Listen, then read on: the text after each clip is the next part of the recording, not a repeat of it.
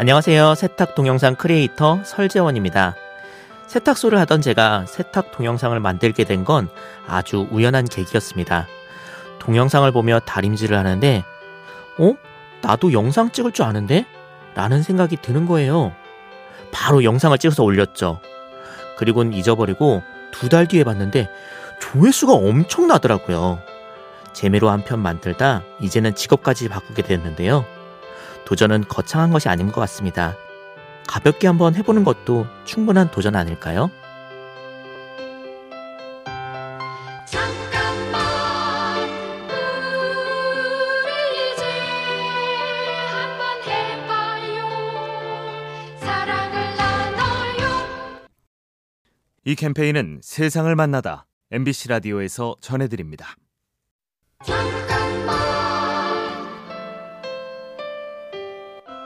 안녕하세요. 세탁 동영상 크리에이터 설재원입니다.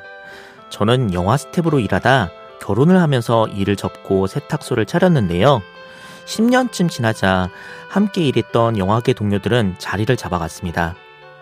나도 좀 더 버텼으면 저런 모습으로 살 수 있었을 텐데 부럽더라고요. 근데 세탁 동영상을 만들면서 나도 나만의 영화를 찍고 있다는 생각이 들었습니다. 인생의 결말을 성급하게 낼 필요는 없습니다. 우리 인생이란 영화는 아직도 상영 중이니까요. 잠깐만 우리 이제 한번 해봐요 사랑을 나눠요 이 캠페인은 세상을 만나다 MBC 라디오에서 전해드립니다.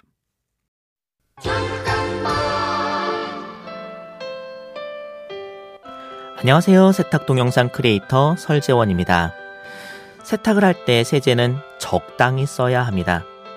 적게 쓰면 빨래를 한 듯 만 듯하고 많이 쓰면 세제가 옷감에 남을 수가 있거든요. 꼭 세탁뿐일까요?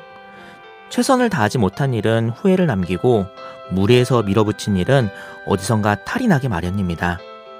할 수 있는 만큼, 하지만 무리하지 않고 적당히. 오늘 하루 그렇게 보내시면 때를 쏙 뺀 빨래처럼 개운하게 마무리할 수 있지 않을까요? 잠깐만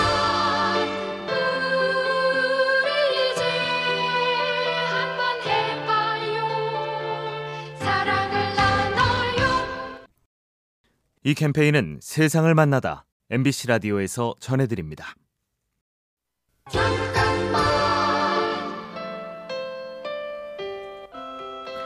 안녕하세요. 세탁 동영상 크리에이터 설재원입니다. 저는 동영상에 달리는 댓글을 꼭 살펴보는데요. 특히 비판을 주의해서 봅니다. 근거 있는 비판이라면 받아들이려고 하죠. 물론 비판은 듣기 쉽지 않습니다.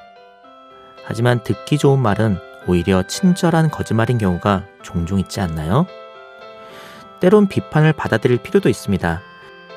좋은 비판에는 더 배우고 성장할 수 있는 힌트가 숨어 있으니까요.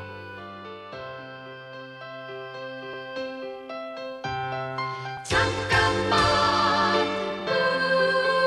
우리 이제 한번 해봐요 사랑을 나눠요 이 캠페인은 세상을 만나다 MBC 라디오에서 전해드립니다.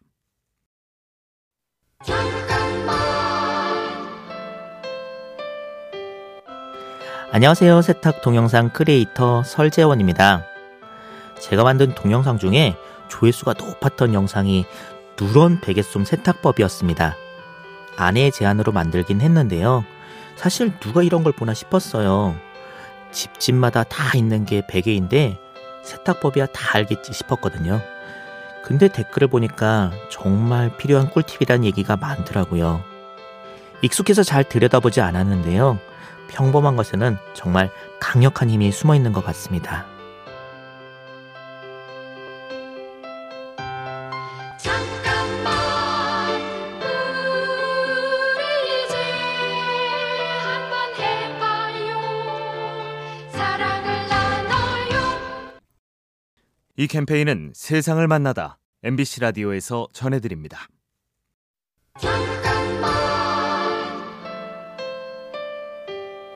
안녕하세요. 세탁 동영상 크리에이터 설재원입니다. 어느 날 세탁 동영상을 한번 찍어볼까 하는 마음이 들었습니다. 그 일을 계기로 10년 넘게 하던 세탁소를 접고 직업까지 바꾸게 되었습니다.